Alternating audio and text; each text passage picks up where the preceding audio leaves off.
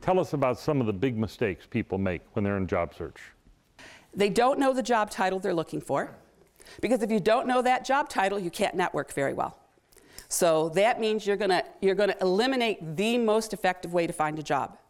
Okay? Their resume is very general. Um, the older workers tell me, well, I put everything I've ever done in there because, you know, when they're looking through it, they might see something I did before and then they'll want to hire me.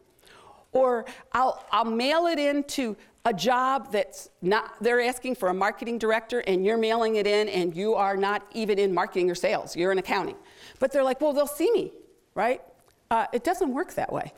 Most of your resumes go into an electronic database and they search the database based on keywords. So it's a very big mistake not to have a very targeted resume, very specific, no more than two pages. I repeat myself, no more than two pages. If you've graduated in the last five years, absolutely no more than one page. You haven't accomplished much more than that, okay? And we don't need to know every class you've taken in college and graduate school. So um, you want, those are a couple key things. The other thing, too, is it comes to the job interview, people show up and are dressed so inappropriately. USA Today yesterday asked um, for hiring managers for the ages of 18 to 24, what's the biggest mistake they make?